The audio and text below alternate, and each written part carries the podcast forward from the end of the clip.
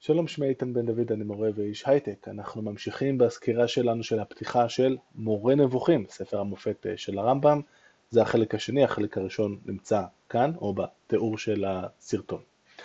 סיימנו את החלק הקודם כשראינו שכשחכם שמבין חלק מהסודות האלוהיים או של מעשה בראשית, איך בנוי באמת העולם, או על המטאפיזיקה, מה שנקרא מעשה מרכבה, מהו אלוהים, מה אפשר להגיד עליו, מה היחס שלו לעולם, גם למי שמבין את הדברים האלה, אין דרך להסביר את זה לבן אדם אחר, אלא אם כן הוא ידבר ביחידות ובמשלים.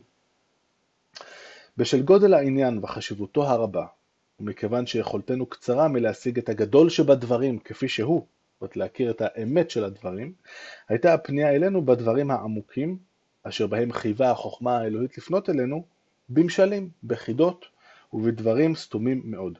כפי שאמרו זכרונם לברכה, להגיד כוח מעשה בראשית לבשר ודם אי אפשר. לפיכך שטן לך הכתוב, בראשית ברא אלוהים וכו'. הם העירו אפות לבך לכך שהדברים האלה הנזכרים הם סתומות. כן יודע אתה את דברי שלמה, בקהלת, רחוק מה שהיה ועמוק עמוק, מי ימצאנו. כל הדברים האלה נאמרו בשמות משותפים, דיברנו על זה בחלק הקודם, במילים שבעצם יש להם כמה משמעויות שונות, כדי שההמון יפרשו אותם במשמעות שהיא לפי מידת הבנתם וחולשת השגתם, ויפרשם השלם, האדם המשכיל, היודע, במשמעות אחרת. ועכשיו הרמב"ם חוזר להבטחה שהוא נתן לפני שנים רבות בספר המופת הראשון שלו, פירוש המשנה. הוא הבטיח שהוא יכתוב ספר שיבהיר את כל המשלים האלה שיש בספרי הנבואה. בפירוש המשנה הבטחנו שנבאר עניינים מוזרים בספר הנבואה ובספר ההתאמה, ספר שהבטחנו לבאר בו את המוקשה בכל הדרשות, אשר הפשט שלהן מנוגד מאוד לאמת, חורג מן המושכל. הן כולם משלים.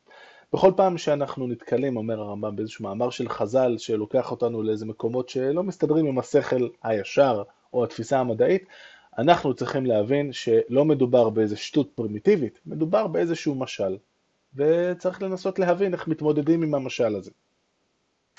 כאשר החילונו לפני שנים רבות כותבים ספרים אלה וחיברנו משהו מהם, מה שהתחלנו מבארים בשיטה הזו לא היה טוב בעינינו, מכיוון שראינו שאם נמשיך להמשיל ולהסתיר את מה שראוי להסתיר כי אין ברירה, לא נסתה מן המטרה הראשונה ונהיה כמי שיחליף פרט בפרט מאותו מין. זאת אומרת, אם כדי להסביר את הדברים אני ממילא צריך לנקוט במשל, אני בא להסביר משל מסוים ולהסביר למה בעצם הדבר הזה הוא לא איזה שטות אלא משל עמוק, אני לא יכול להסביר בדיוק למה הוא מתייחס, אלא אני גם בהסבר שלי צריך לנקוט שוב במשל, בחידה, לא באמת הרווחנו משהו. ואם נבהיר את הראוי להבהרה, זה לא יתאים להמון האנשים, דיברנו על זה בחלק הקודם. והרי כוונתנו הייתה לבאר את משמעויות הדרשות ואת פשטי הנבואה להמון דווקא. גם ראינו שאם יתבונן בדרשות אלה, במאמרים האלה של חז"ל, בור מהמון הרבנים, הרמב"ם יש לו דעה מאוד, הערכה מאוד נמוכה למה שהוא קורא המון הרבנים או הדרשנים, מי שמכיר ויצא לו בבתי כנסת בימי שישי או שבת, לא פעם עולה הרב המקומי, והז'אנר המקובל הוא להסביר משהו מפרשת השבוע באיזשהו משל, היו היה מלך או היו היה איזה עבד וכן הלאה, שם הז'אנר הוא די מוגבל בסופו של דבר, והרמב"ם לא מאוד מתחבר לרמת העומק של הדרשות האלה בדרך כלל. גם ראינו שאם מתבונן בדרשות אלה בור מהמון הרבנים, לא יקשה עליו דבר מהן. הוא בכלל לא מבין שיש פה איזושהי בעיה, שזה לא עומד במבחן השכל הישר, במבחן הפילוסופיה והמדעים. שכן בעיני הבור, הכסיל, המשולל ידיעת טבע המציאות, אין הנמנעות בלתי סבירות. זאת אומרת, הדברים שהם נמנעים, שמי שמבין יודע שהם בלתי אפשריים, מבחינתו זה דבר שהוא סביר. אך אם מתבונן בהן השלם, איש המעלה, מוכרח הוא לנהוג באחת משתי דרכים. וכשאנחנו נתקלים באיזשהו משל, או בדברי האגדה של חז"ל, יש לנו שתי אפשרויות. או שיפרשן כפשוטן, ואז תהיה לו דעה רעה לאומר, ויחשבנו לבור. ועוד אנחנו נגיד, טוב, הרב הזה, התנא הזה, או המורה הזה שאמר את הדברים האלה, לא הייתה לו שום הבנה של הדברים כמו שהם, מה זה צריך להיות. ובכך אין כדי למוטט את יסודות האמונה. זאת אומרת, זה לא נחמד. זאת אומרת, במקום אחר, בפירוש המשנה, בהקדמה לפרק חלק, הרמב"ם יוצא בצורה הרבה יותר אגרסיבית נגד אנשים מהסוג הזה. איך הם יוצאים נגד אנשים שהם לא יכולים להכיר את הערכם, הם בכלל לא פגשו אותם, לא דיברו איתם, והם יכולים, קל להם להגיד שהם מאוד מוגבלים וטיפשים ופרימיטיביים, זה ממש כאילו הרמב"ם קפץ לראות טוקבקים של ימינו. או, הדרך השנייה, שייחס להן משמעות נסתרת. מדובר כאן באיזשהו משל, יש פה איזה משהו יותר עמוק שצריך לנסות להתאמץ ולמצוא. ואז הוא נחלץ, ותהיה לו דעה טובה על האומר. בין אם התבררה לו המשמעות הנסתרת של אותה אמרה, בין אם לא התבררה. אשר למשמעות הנבואה, וביאור דרגותיה, והעברת המשלם שבספריה, הרי אלה התבארו בספר זה, במורה נבוכים, בדרך אחרת של ביאור. לכן נמנענו, הרמב"ם חזר בו מהתוכנית המקורית שלו, נמנענו מלחבר אותם שני ספרים כפי שהיו. אשר להזכרה קצרה של יסודות האמונה, וכללי האמיתות ורמזים הקרובים לדברים מפורשים, הסתפקנו במה שציינו לאחר מכן, בחיבור ההלכה הגדול משנה תורה. ואילו בספר זה, מורה נבוכים, מדבר אני עם מי שעסק בפילוסופיה, כפי שציינתי, ויודע מדעים אמיתיים, והוא מאמין מצד שני בדברי התורה. נבוך לגבי משמעויותיהם, שהשמות המוקשים והמשלים יצרו מבוכה לגביהם. בספר זה יש שאבי פרקים שלא יוזכר בהם שם משותף. זאת אומרת, ברוב הפרקים, ובחלק הראשון זה מאוד בולט, בחלק הראשון מבין השלושה של מורה נבוכים, כמעט כל פרק מוקדש לביאור של איזושהי מילה. המילה יד, מה המשמעויות שלה, המילה כיסא, מה המשמעויות שלה, כדי לנסות ולהבהיר או לתת איזשהו מפתח, להבין שדברים שנאמרים בתורה הם לא כמו שהם. ניקח לדוגמה זריזה את העניין של כיסא. אם אנחנו רואים בחזונות של נביאים שהם רואים את אלוהים יושב על כיסא, שזה לא אפשרי מבחינת הרמב"ם שהרי לאלוהים אין גוף, אז יכול להיות שהמושג כיסא בא להסביר לנו משהו אחר. למשל, מי שיושב על כיסא הוא הרבה יותר איתן ויציב ולא משתנה, וזאת מטאפורה בעצם לזה שאלוהים לא משתנה. אבל לפעמים אבי פרקים שלא יוזכר בהם שם משותף, אלא שאותו פרק יהיה הכנה לזולתו, הכנה לפרק אחר. או שאותו פרק יעיר על משמעות ממשמעויותיו של שם משותף, שאיני רוצה לציין במפורש אותו שם באותו מקום. זאת אומרת, אני רוצה לתת שם איזשהו רמז, שמי שיעיין בספר שלי בצורה מאוד דקדקנית יוכל להבין שאני נותן פה איזה ניואנס שיאפשר להבין משהו על דבר אחר, שאני דן בו באריכות במקום אחר, אבל אני רוצה להסתיר את הכוונה האמיתית שלי, אני בעצם שם אותה במקום אחר. בעצם הרמב"ם יוצר כאן, הוא מסביר לנו שדרך הקריאה והעיון במורה נבוכים צריכה להיות הרבה יותר מעמיקה מהספרים הרגילים שאנחנו נוהגים בדרך כלל לקרוא. או שהפרק יבאר משל מן המשלים, או יעיר על סיפור כלשהו שהוא משל. או שהפרק יכיל משמעויות מוזרות, אשר יש שמאמינים לגביהן משהו שונה מן האמת, בגלל שיתוף שמות, מילה אחת שמצביעה על עניינים שונים, או מכיוון שמפרשים את המשל כנמשל, או את הנמשל כמשל. כיוון שהזכרתי משלים, ועכשיו סוף סוף, הרמב"ם כבר דיבר די הרבה, ראינו את זה גם בחלק הראשון, על משלים והצורך להשתמש במשלים, בואו נצלול קצת לעומק ונבין קצת יותר מה זה משל בעצם. כיוון שהזכרתי משלים, נקדים הקדמה זאת. דע שהמפתח להבנת כל מה שאמרו הנביאים עליהם השלום ולידיעת אמיתתו, הוא הבנת המשלים ומשמעויותיהם ופירוש ביטוייהם. יודע אתה את דברו התעלה, וביד הנביאים אדמה. הרמב"ם מתחיל כאן סדרה של ציטוטים שבאים להסביר ולהדגים כיצד הנביאים השונים מדברים במשלים ובחידות. אז זה היה ציטוט מהושע, ויודע אתה את דברו חוד חידה ומשול משל, יחזקאל. יודע אתה שמרוב שימוש הנביאים במשלים, אומר הנביא, שוב יחזקאל, הם האומרים לי הלא ממשל משלים הוא. יודע אתה את מה שפתח בו שלמה בהתחלה של ספר משלי, להבין משל ומליצה דברי חכמים וחידותם. במדרש נאמר, למה היו דברי תורה דומים עד שלא עמד שלמה? לבאר. שוב, המטאפורה של דברי תורה למים חוצה כחוט השני את ההגות של חז"ל. לבאר שהיו ממיה עמוקים וצוננים ולא היה אדם יכול לשתות מהם. אנחנו עומדים למעלה, המים למטה, מה נעשה? מה עשה פיקח אחד? ספק חבל בחבל, חיבר חבל אחד לחבר שני, ומשיכה למשיכה, משיכה למשיכה, ודלה ושתה. אנחנו קצת פחות מכירים את זה בימינו המודרניים עם הברזים שרק עושים ככה ויוצאים מים, אבל בגדול אם אנחנו מורידים חבל לתוך מים אפשר לינוק מהצד השני, בעצם כמו קשית. ודלה ושתה, כך היה שלמה, ממשל למשל ומדבר לדבר עד שעמד על דברי תורה. זאת אומרת, המשלים מהווים משהו שמאפשר להגיע למקום עמוק, שימו לב עומק של דברי תורה, עם דברים שהם לכאורה טריוויאליים, חבל. ומחבל אפשר לשתות מים, אז גם כאן המשל, דבר שלא שווה אולי הרבה בפני עצמו, מאפשר להגיע ולעמוד על העומק של דברי תורה, מיד נרחיב.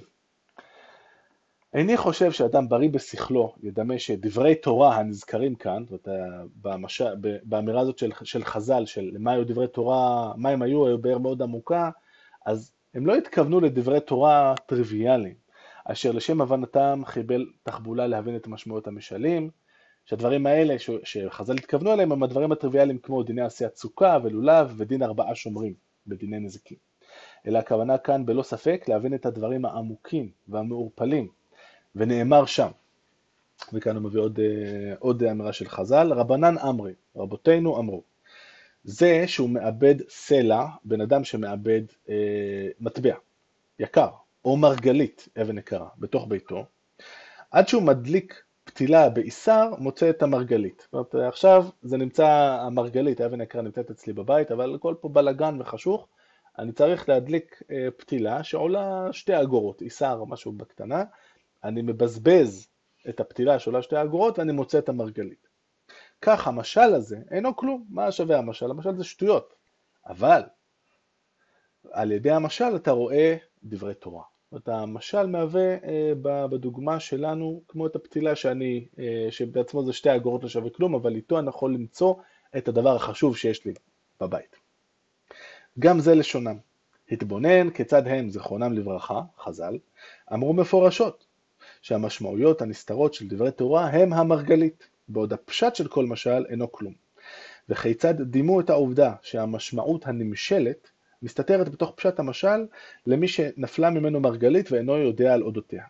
היא כאילו יצאה מרשותו, שכן נמנע ממנו להפיק ממנה תועלת עד שידליק את המנורה, את הפתילה, כפי שנזכר, שהדלגתה כמוה כהבנת משמעות המשל.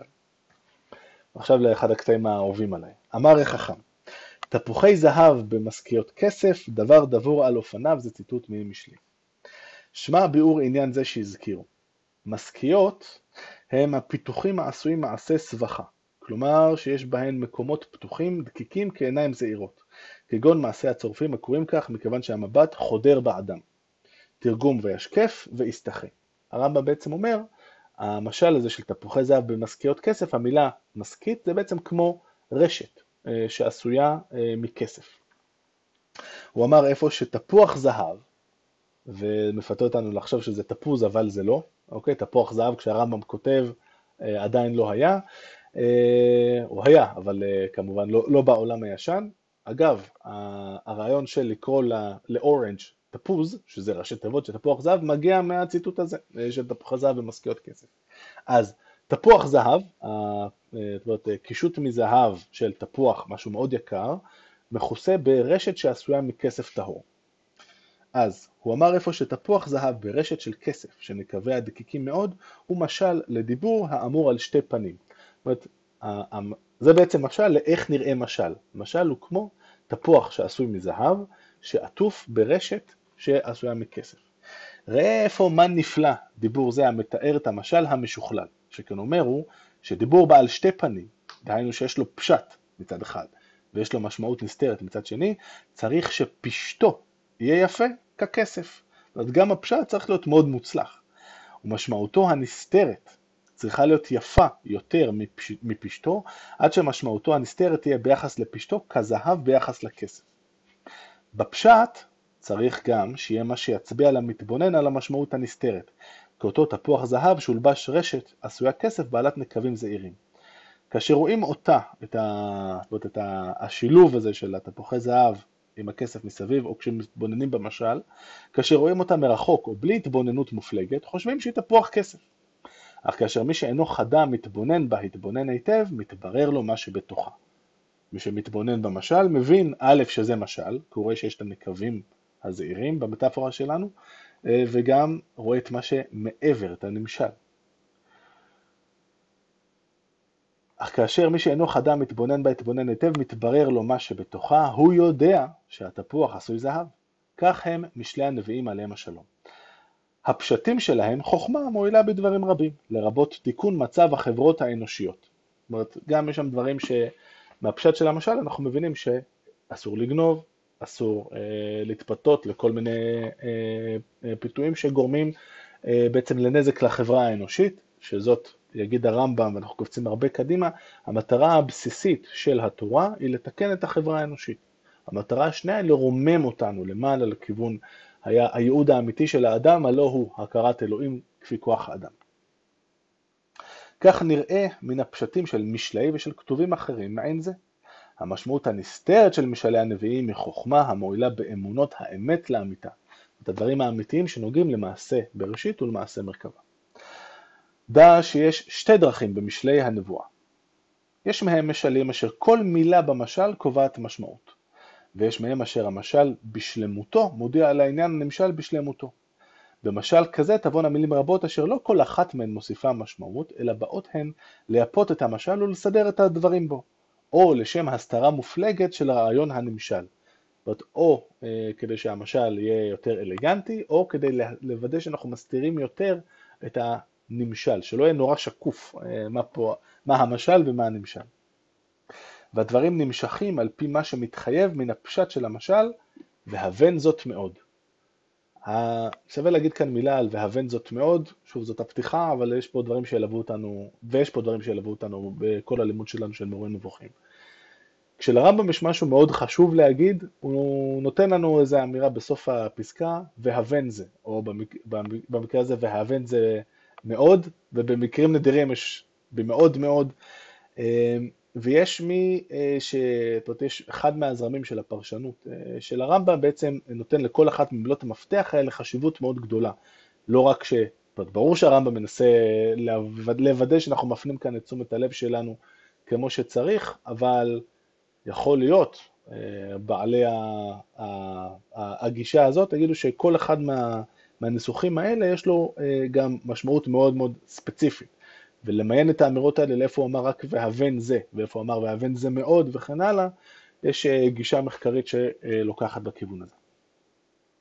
דוגמה למין הראשון של משלי הנביאים, אז זה היה אשר כל מילה במשל קובעת משמעות, הם דבריו, והנה סולם מוצב ארצה, וראשו מגיע השמיימה, והנה מלאכי אלוהים עולים ויורדים בו, סולם יעקב, שכן דברו סולם מצביע על עניין אחד, ודברו מוצב ארצה מצביע על עניין שני, דברו וראשו מגיע השמיים המצביע על עניין שלישי, ודברו והנה מלאכי אלוהים מצביע על עניין רביעי, דברו עולים מצביע על עניין חמישי, דברו ויורדים מצביע על עניין שישי, ודברו והנה אדוני ניצב עליו מצביע על עניין שביעי. כל ביטוי במשל הזה בא איפה להוסיף משמעות בכלל הנמשל. נכון שאנחנו נורא רוצים לדעת מה הרמב"ם חושב, זה בדיוק העניין של כל אחד מהשבעה האלה, הוא כבר מגרד לנו באצבעות, הרמב"ם יודע טוב מאוד מה הוא עושה בפתיחה הזאת. את הדיון הזה אנחנו נפגוש בהמשך מפורק לחלקים שונים בספר, אוקיי?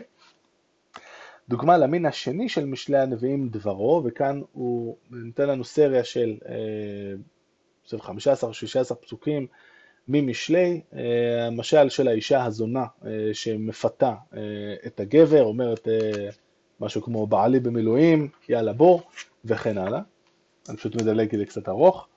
היוצא מכל זאת הוא שהמשל הוא אזהרה מללכת אחרי הנאות הגוף ותאוותיו. זאת אומרת, זה נורא ברור שתיזהר לא ללכת אחרי אישה זרה שמפתה אותך.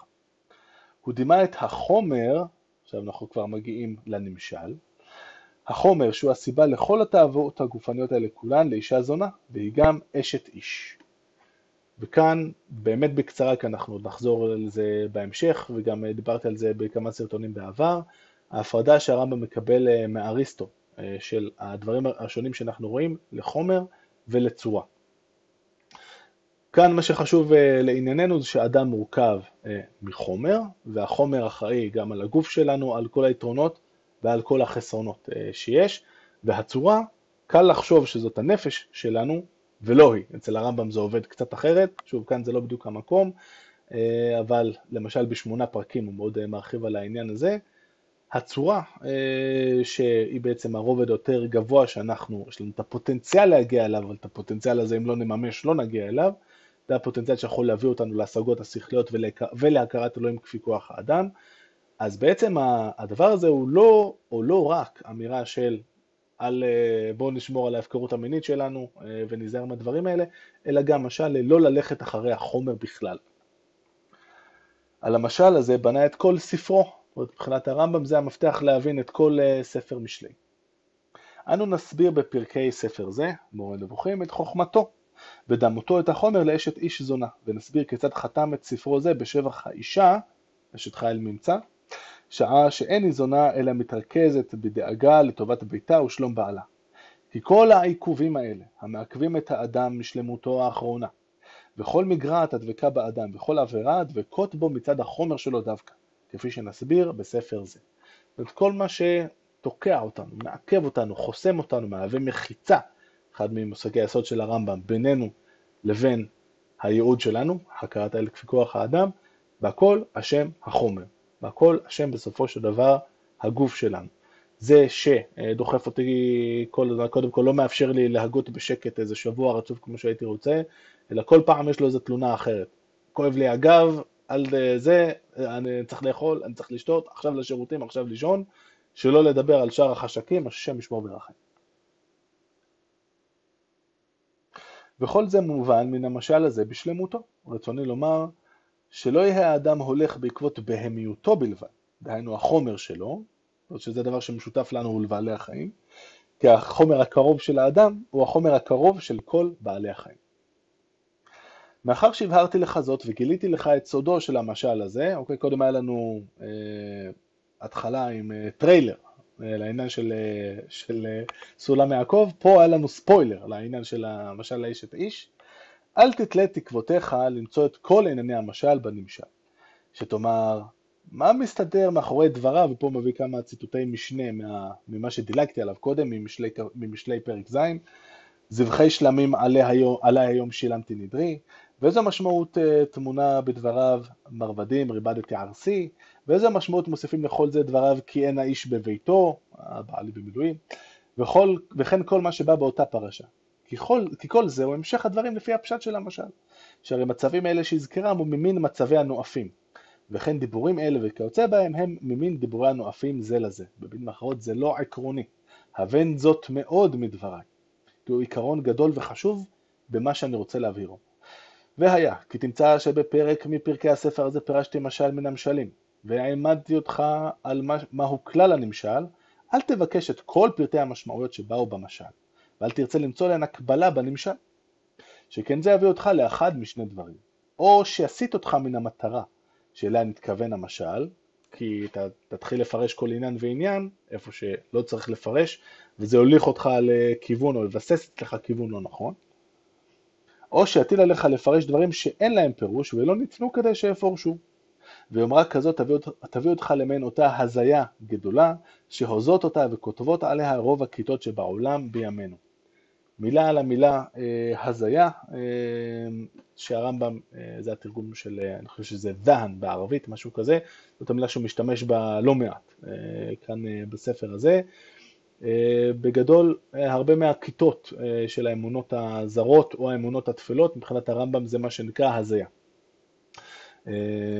אז אלה הדברים שמבססים בלב בני אדם מבחינת הרמב"ם, את הטעויות שמובילים אותם בסוף לעבודה זרה, זאת אומרת, בעיה כאילו קטנה ולא חשובה, כמו לנסות לפרש את המשל בצורה מדויקת ומילולית מדי, יכולה להוביל אותנו לתוצאות הרות גורל.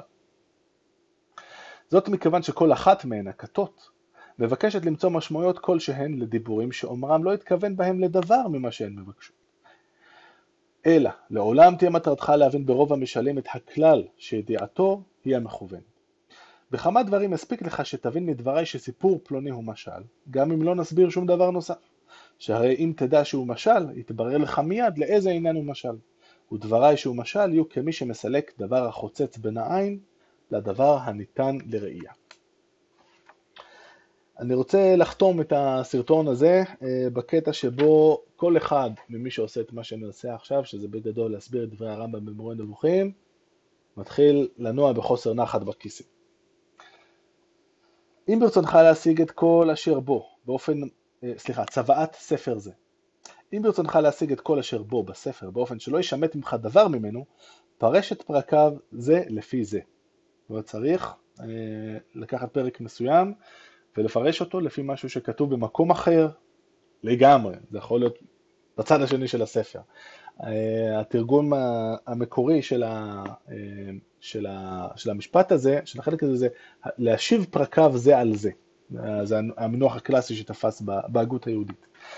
ותהי מטרתך לא רק להבין כל פרק בכללות משמעותו הספציפית, אלא גם לתפוס כל ביטוי המופיע בו תוך כדי הדברים, גם אם אין ביטוי זה שייך למטרת אותו פרק. גם אם זה רק כבדרך אגב, שים לב, אני עושה את זה בכוונה. שכן בספר זה אין הדברים אמורים בצורה מקרית, אלא בדיוק רב, בקפדנות מופלגת, וזהירות מפני פגימה בהבהרת בעיות סבוכות. עכשיו, צריך לזכור, את הדברים האלה כותב לנו הרמב"ם. אם זה הכל בן אדם אחר, היית אומרת, שמה, בסדר, אני מבין שהוא מנסה להגיד לנו שהוא ממש הקפיד וזה, אבל הוא סך הכל בן אדם מן השורה, בגדול, כמוני, כמוכם. אבל אם הרמב"ם הוא צבר כל כך הרבה קרדיט במשנה תורה, שאת הדברים האלה, א', לא ציפינו למשהו אחר, וב', חייבים לקחת את זה מאוד מאוד ברצינות. הבן אדם שהצליח במשנה תורה לקחת את כל הערימה הזאת של התלמוד, יש פה, זה יותר ממדף אחד כאן, וזה יותר משורה אחת, יש פה גם בפנים, אוקיי? ולחבץ את הדבר הזה לתוך משנה תורה לרמב"ם, הדבר הזה כאן, לקחת את הכל, לדעת להתמודד איתו, להוציא את העיקר בתוך ים התלמוד ולכתוב אותו בעברית קולחת, בהירה, שעד היום אפשר לפתוח אותו אנחנו ולקרוא אותו בצורה הרבה יותר קלה ממה שאנחנו נקרא כשנעיין בביאליק או עגנון. אני מאוד מאמין למה שהוא אומר כאן. לא נאמר בו בספר שום דבר שלא במקומו, אלא להבהרת משהו במקומו. זאת אומרת, אם משהו שהוא לא לגמרי שייך, הוא בהחלט שייך, זה מבהיר משהו אחר שנמצא במקום אחר. לכן אל תמשיך את דבריי בדמיונות השווא שלך, פן תפגע בי ולא תועיל לעצמך, אלא ראוי לך שתלמד את כל הראוי ללמוד ותסתכל בספרי זה תמיד, כי הוא יסביר לך את רוב המקומות הקשים בתורה, הקשים לכל בר דעת. ומילה עליו, ותסתכל בספרי זה תמיד, אחד הדברים שאמר לי מאיר בוזגלו, המנחה שלי בתואר השני, בתזה שעשיתי על מורה נבוכים. מורה נבוכים זה ספר לעיון כל החיים. אמרתי שצריך לנוע בנחת בכיסא, הנה זה בא. אני משביע באלוהים מתעלה את כל מי שיקרא בספרי זה שלא יבאר באלף דבר ממנו, אפילו לא מילה אחת, ולא יסביר ממנו לזולתו, אלא משהו ברור ומבואר בדברי חכמי תורתנו המפורסמים שקדמו לי. ואילו דברים שהוא מבין בספרי, וזולתי מחכמנו המפורסמים לא אמרו, אל יסביר ואל יתפרץ להשיב. שהרי ייתכן שמה שהבין מדבריי שונה ממה שהתכוונתי אליו, והוא יזיק לי כגמול על כוונתי להועיל לו, ויהיה משלם רעה תחת טובה. אלא יסתכל נא בספרי כל מי שהוא נפל בידו, והיה אם ירווה את צמאונו אפילו בדבר כלשהו מכל מה שקשה, יודע לאל ודיו במה שהביא. ואם לא ימצא בו דבר המועיל לו כלל, יחשוב כאילו הספר לא חובר. אם יראה לו בו פגם לפי סברתו, יפרשנו וידין לכף זכות, אפילו בפירוש דחוק ביותר, כפי שנצטווינו לגבי המוננו, כל שכן לגבי חכמנו ונושאי תורתנו, המתאמצים ללמדנו את האמת לפי השגתם. יודע אני שכל איש מתחיל, אשר לא למד דבר מן העיון, המדעים, הפילוסופיה, יפיק תועלת מכמה מפרקי ספר זה. ואילו האיש השלם, בן תורה, וכפי שאמרתי נבוך, יפיק תועלת מכל פרקיו, ומה רבה תהיה שמחתו בו, וחמה יערב לאוזנו. את השבועה הזאת, זאת אומרת, התירוץ המקובל של כל מי שעכשיו מגמגם כמוני מולכם, הוא להגיד, טוב, עשו את זה כבר לפניי, זה בסדר. כבר כתבו הרבה ספרים על הרמב"ם והכל, ועוד בימי חיי הרמב"ם, הסיפור הזה כבר התחיל. להגיד לכם שנוח לי עם הדבר הזה? לא הכי נוח. ואילו המבולבלים אשר מוחותיהם לוכלכו בדעות שאינן נכונות, בדרכים מסלפות וחושבים את אלה לחוכמות אמיתיות, וטוענים שהם אנשי עיון, שעה שאין להם ידיעה כלל בדבר הנקרא חוכמה באמת, הללו ירתעו מפרקים רבים בספר, ומה מאוד יקשו עליהם, מכיוון שהם לא ישיגו בהם משמעות כלל, ומכיוון שמתוכם מתברר שפסולים המטבעות המזויפים שבידם שהם אוצרם ורכושם השמור עמם לעיתות מצוקה. ואתם יבינו שמה הם עלולים להבין, זה כנראה לא יקרה, אבל שמה שהם חשבו שזה אמת הוא ממש לא שווה הרבה. והאל יתעלה יודע שתמיד יראתי מאוד מאוד מלכתוב את הדברים שברצוני לכתוב בספר זה, מכיוון שהם דברי סתר, שלא נכתב עליהם ספר באומה בימי הגלות האלה, אשר מה שנכתב בהם נמצא בידינו, וכיצד החדש אני חידוש ואכתוב עליהם, אלא שהסתמכתי על שתי הנחות. האחת, מה שאמרו חז"ל על עניין זה, עת לעשות לאדוני הפרו תורתך, זה גם אחד מהנימוקים לכתוב את משנה תורה, הספר המהפכני הקודם. השנייה, מה שאמרו, וכל מעשיך היו לשם שמיים. על שתי ההנחות האלה הסתמכתי במה שכתבתי בחלק מפרקי הספר הזה. בסיכומו של דבר, אני האיש אשר בהציק לו עניין וצרה לו הדרך, ולא ימצא תחבולה ללמד אמת שיש עליה הוכחה מופתית.